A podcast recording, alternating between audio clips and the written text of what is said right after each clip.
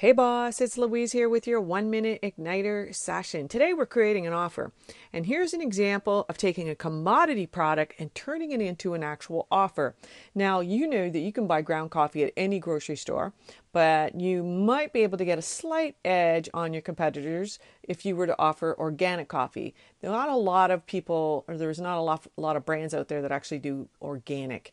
But so what you want to do is to really uncommoditized coffee. Now, I don't think that's a word, but stay with me.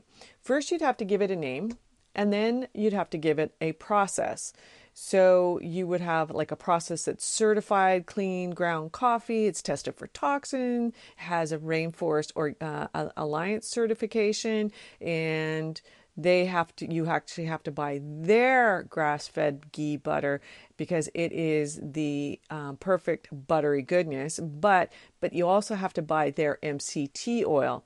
And you really start to question well what's the difference between that ghee butter and then that mct oil? But you no longer actually have a commodity. You've got bulletproof coffee. Doesn't all that make sense?